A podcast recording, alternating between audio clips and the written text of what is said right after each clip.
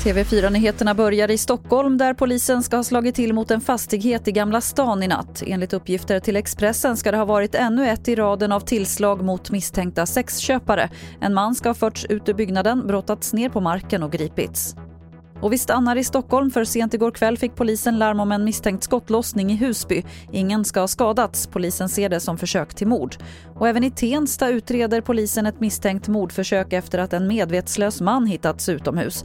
Vad som hänt honom är oklart men polisen säger att hans skador är allvarliga. Idag är det på dagen 20 år sedan Öresundsbron invigdes och den har varit betydelsefull både för näringsliv och för pendlare. Men trots att den funnits i 20 år så är det inte allt som funkar helt optimalt. Det är de två olika regelverken och synen på att från två nationers håll. Det skapar problem. Den stora skillnaden som är det positiva det är att vi har eh, många företag som söker sig hit. Det här är faktiskt Nordens största storstadsområde och det märks. Det sa Stefan Myckler som är VD på Sydsvenska Handelskammaren. Och det var det senaste från TV4 Nyheterna. Jag heter Lotta Wall.